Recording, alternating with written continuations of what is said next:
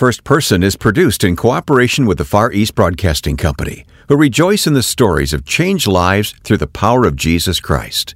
Learn more at febc.org. So when the war began, you know, all these young people we've trained, all these next generation leaders were trained, they all of a sudden find themselves on the front line of the crisis, bringing hope to those who are in need.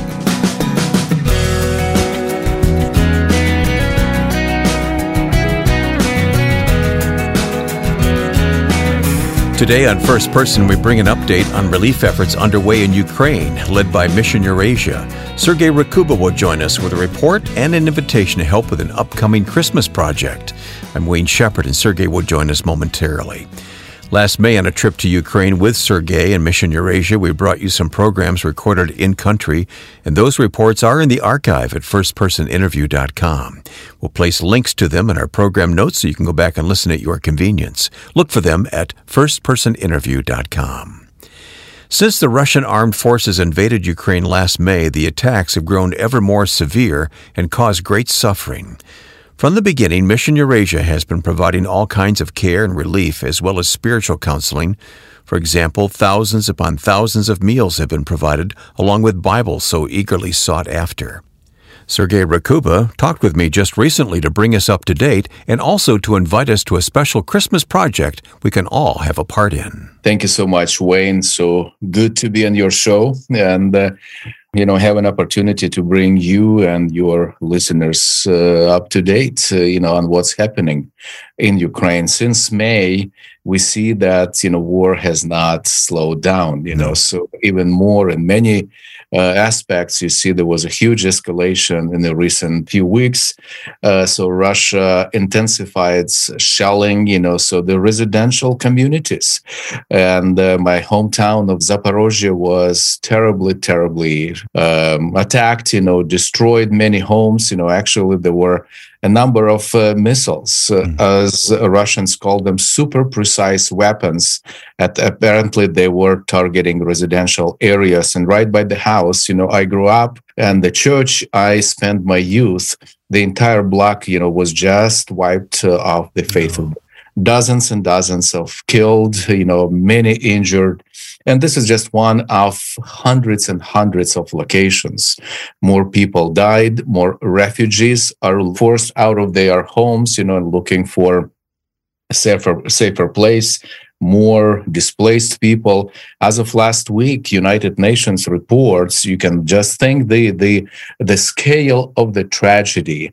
There are 38, uh, 37, 38 million people in Ukraine.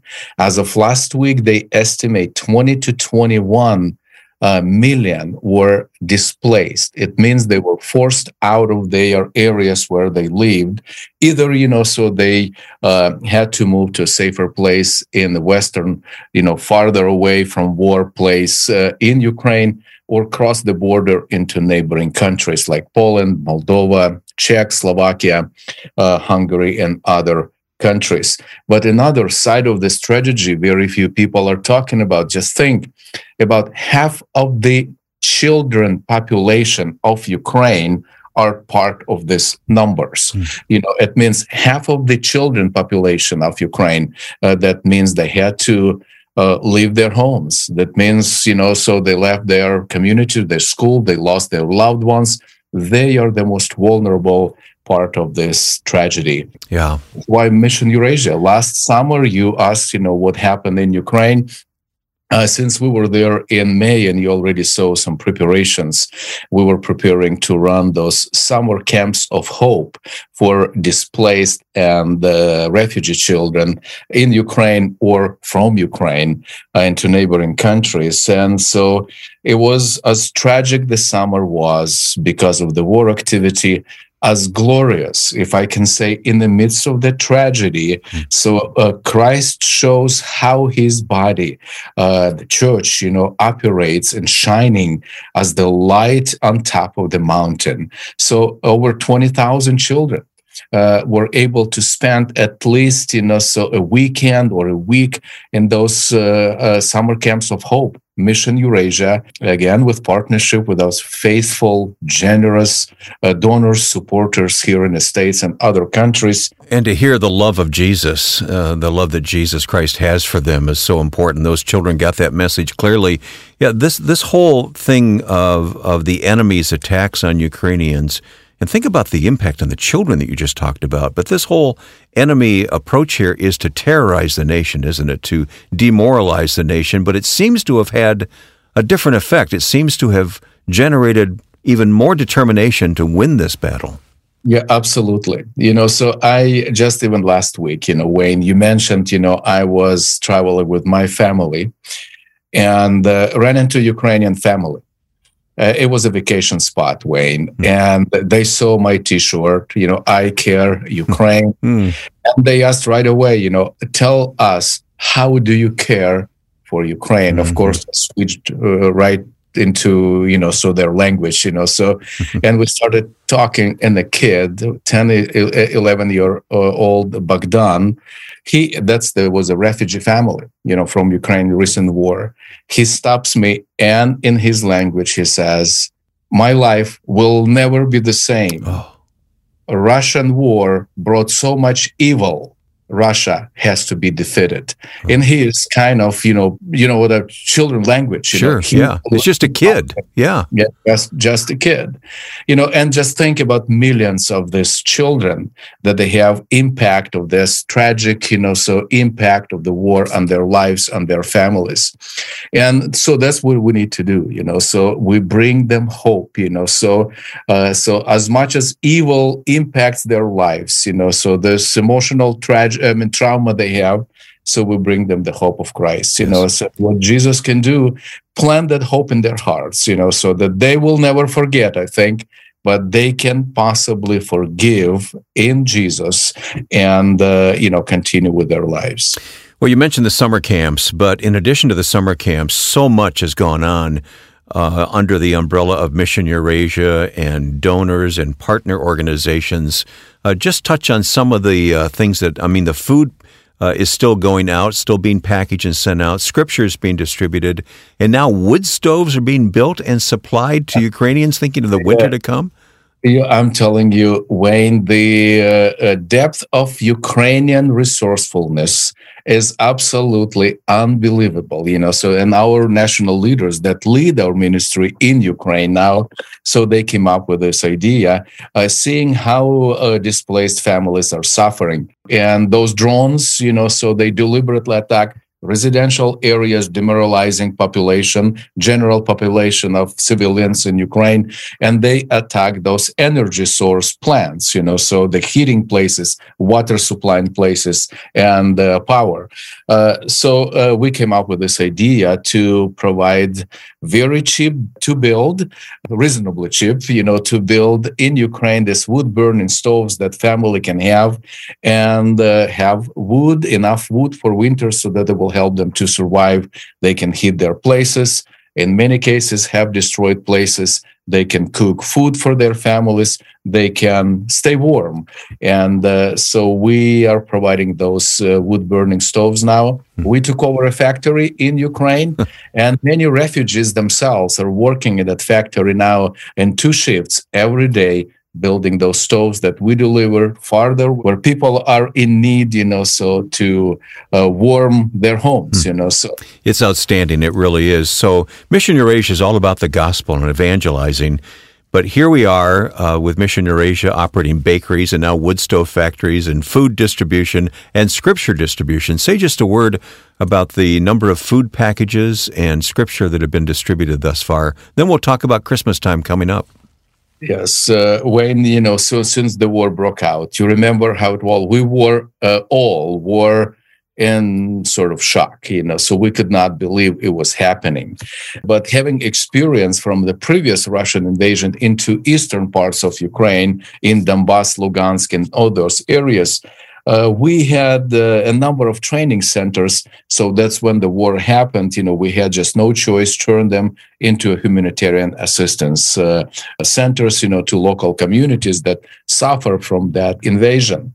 So we, when uh, this last time on February 24th, uh, Russia attacked Ukraine, I immediately knew so that there will be a huge shortage of food and other supplies that people will need looking for a safer place. Uh, so we already started, you know, working on a second day. You know, war was kind of breaking out, and we already started packing food and sharing with people that left their homes in all the places where Russian missiles were targeting uh, their uh, towns and cities. As of today, and that's eight months later, Wayne, we were able to pack and distribute. It means to deliver to places where people are in very deep need, uh, deliver 130,000 food packages. One food package uh, contains uh, enough food to sustain a family of four or five for at least one week. But this is not just food. Each box with food contains a copy of scripture in Ukrainian language. Uh, so we also distributed over 700,000 copies of different scripture throughout Ukraine, Moldova, Poland, uh, in all those areas where we work with refugees. And Sergey, just a quick word how thankful we are for the donors, but of course the volunteers, our own staff, and refugees themselves who are rolling up their sleeves and have gone to work now all these months with no end in sight. Yes, Wayne, you know, so that our training program, School Without Walls, you know, for a number of years, Ukraine was our main ministry hub. From uh, that country, we were overseeing or uh, directing all our ministry in the rest of uh, former Soviet Union countries or Eurasia. So when the war began, you know, just think all these young people we've trained, all these young next generation leaders were trained, they all of a sudden find themselves on the front line of the crisis. Mm. You know, so the war is fought, you know, so when the Ukrainian army is trying to defend, you know, so their territory, their sovereignty. These young people, they were in the front line of a spiritual and humanitarian crisis. And uh, so all the students, you know, so leaders we've trained, so they just became an army delivering all the help that people need in the midst of this crisis. Uh, a lot of uh, volunteer uh, trauma counselors were trained through our next generation professional leaders uh, program prior to war. And I'm so grateful. And now they continue fighting that war, that spiritual war. You know, so they are in the midst of this tragedy, crisis. They're shining the love of Christ, you know, bringing hope to those who are in need. Sergey, take a moment and tell just one story of how God meets needs in Ukraine through Mission Eurasia all of the sudden all these training uh, locations where we uh, had school without walls training program uh, became you know so the original uh, refugee assistance or crisis emergency assistance uh, centers. And like uh, one of the places in Chernivtsi, by the way, when you had a chance to visit and see that team of young, you know, fired up uh, you know, for uh, ministry, people, you know, just working, you know, day and night. And uh, so when the huge kind of crowds of uh, refugees were streaming west, uh, uh, they share a story. There was a guy, a single dad with two teenage girls. Their mom died a few months prior to war. He had just had no idea what he would do. He got his girls into his car. He was quite well off. And, you know, driving west, he, he said, had no idea where he is going. He wanted to find a place where it was safe for his daughters. And he says, they're driving around and the, the girls are asking, Daddy, have you heard anything about God? How come, if God is there, why does he allow this all happen? My mom died our house destroyed this war you know lots of people are dying. I have you heard anything about god? He says i could not tell them anything. So and then he says i'm driving around and it happened i stopped right by the door of that refugee assistance center. Our school without walls leaders just started. There was a sign you know help for refugees. Lots of people around. He says it was a place leg was specifically arranged for him to park. he says, I pull in And the girls say, Papa, let's go in. He says, I can't. I will be too embarrassed, you know, so I can buy food probably. I cannot go. You guys, you girls go, you know, and find out what's there. They go inside. They're not coming out for 10, 15 minutes. He started worrying. And all of a sudden they come out. Sorry. They carry the box, two of them, full of food. That's that Mission Eurasia I Care food box and they are assisted by one of the young leaders there. They are smiling. They're trying to get that box into his car and uh, interrupting each other, just, you know, so with such emotion saying, Daddy, God is there. Oh. It's all about God. Oh, my goodness. Wow. They prayed for us. They told us, you know, to come back and we will come back. They were so nice. They gave us food. That's where God is. This story can be repeated hundreds and thousands of times, Wayne. So these young people we've trained, they represent God fighting this war at the front line, bringing hope to people who are devastated by this war. Coming up, Sergey will tell us about Gifts of Hope, a Christmas project we all can take part in. I'm Ed Cannon. The Far East Broadcasting Company partners with First Person because we celebrate the stories of people everywhere who have given their lives to Christ and serve Him. Our broadcasters in 50 countries the world hear stories every day of people whose lives are transformed by the gospel and who have faithfully been taught God's Word. In addition to First Person, I'm pleased that Wayne and I host a podcast, and we invite you to join us. Listen to Until All Have Heard at febc.org. That's febc.org. My guest is my good friend Sergey Rakhuba, who is president of Mission Eurasia, which has been actively involved in the countries of Eurasia, the former Soviet Union countries, for 30 plus years. And now, with the war in Ukraine, with its own offices destroyed in Irpin, this ministry is uh, is moving forward with all all the energy it can muster and all the support from friends to feed and to spiritually feed the people of Ukraine. Tremendous stories. We'll put links to this whole ministry at firstpersoninterview.com. But something is coming. You mentioned the winter is coming, and that's a frightening thought for Ukrainians. How are they going to survive this winter with electricity and, and shortages of every kind there? But there's always been a project called Gifts of Hope. I think it's even more critical now uh, this year. So tell us about Gifts of Hope and what we can do, Sergey. Okay, the gift of hope is all began in Russia. Wayne, you know, if I can take a couple of minutes just to give an overview how it's all started.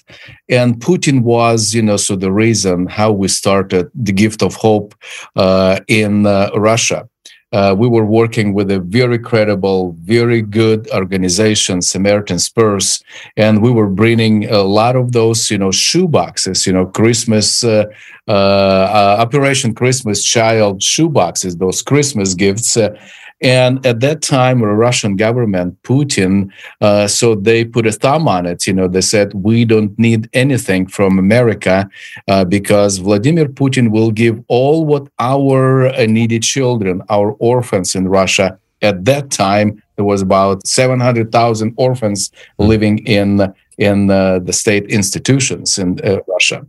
So then these young leaders, you know, so we train, they come to us and they say, why do we have to listen what Putin tells us? Why don't you help us to print these boxes, make empty boxes available? We will take them to places, you know, where people can help us. We'll take them to local churches.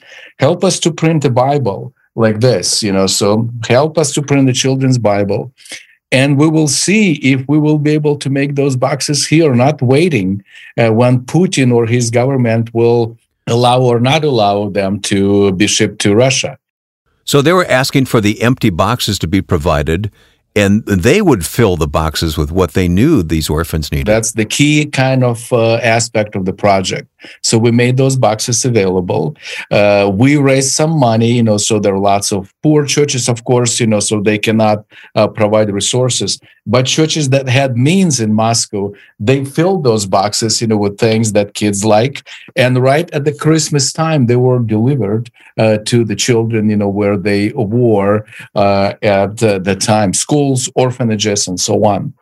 As of uh, since that time, we were able to distribute at least average somewhere 120 130,000 this Christmas gifts of hope across Russia and other countries of Ukraine. And this is the main point of this. This is the more uh, the global church partnership kind of. This is the kind of a symbol, you know, how the Church of Christ works together. Uh, generous people here, so they share their resources.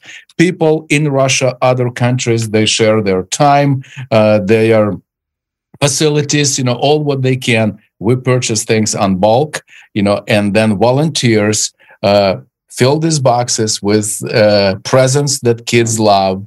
We print the Bible, and that's what it makes a gift of hope for a child at Christmas time. It gives us an opportunity to share the to share the greatest story of all, and that's what you know we're planning to do this winter. This uh, this winter, uh, when harsh winter is moving into the area, I think we've discussed already the conditions how Ukrainian refugees and uh, displaced families live in.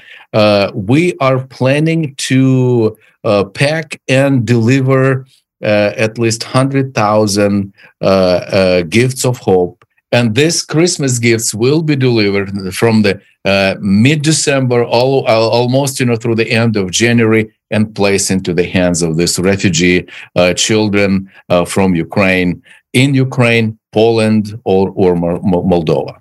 And we can help with this project, can't we? Absolutely, Wayne. You know, so we ask people to give us $25 you know so $25 it includes you know we need to make this empty box printed uh, you know with all this nice design. You know it says you know so that christmas uh, starts with jesus you know so that's in ukrainian language. Uh, we have a nice website there where people go uh, families you know to follow up on uh, on this project. And uh, so we then uh, on bulk we buy goods there it means you know we help to, to, improve the local economy.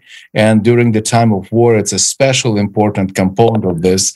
And then our volunteers school of the world students you know graduates uh, churches we partner with they pack these gifts. We print a bible uh, children's bible colorful nice you know so uh, designed for uh, children uh, so that goes on top of this box and then will be delivered uh, by volunteers uh, in Ukraine to the places where refugee uh, children are staying in shelters or in Moldova or in Poland. Bring Christmas, the joy of Christmas, uh, to the places where these refugee, Ukrainian refugee children are staying.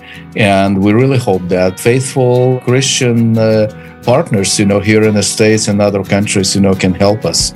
The Gifts of Hope project that Sergey has just described is now underway concurrent with all the other relief and ministry being provided by Mission Eurasia. This coming winter will undoubtedly be a very tough season for Ukrainians, and we want to do all we can to help. These gifts of hope for the children are especially important right now, and we'll place a link to how you can help at firstpersoninterview.com. And feel free to share what you've learned today and even share the online link to this interview with others. Another ministry that continues to serve the Ukrainian people is the Far East Broadcasting Company with its radio programming and counseling ministries pointing people to the comfort and hope found in Jesus Christ. For more, visit febc.org.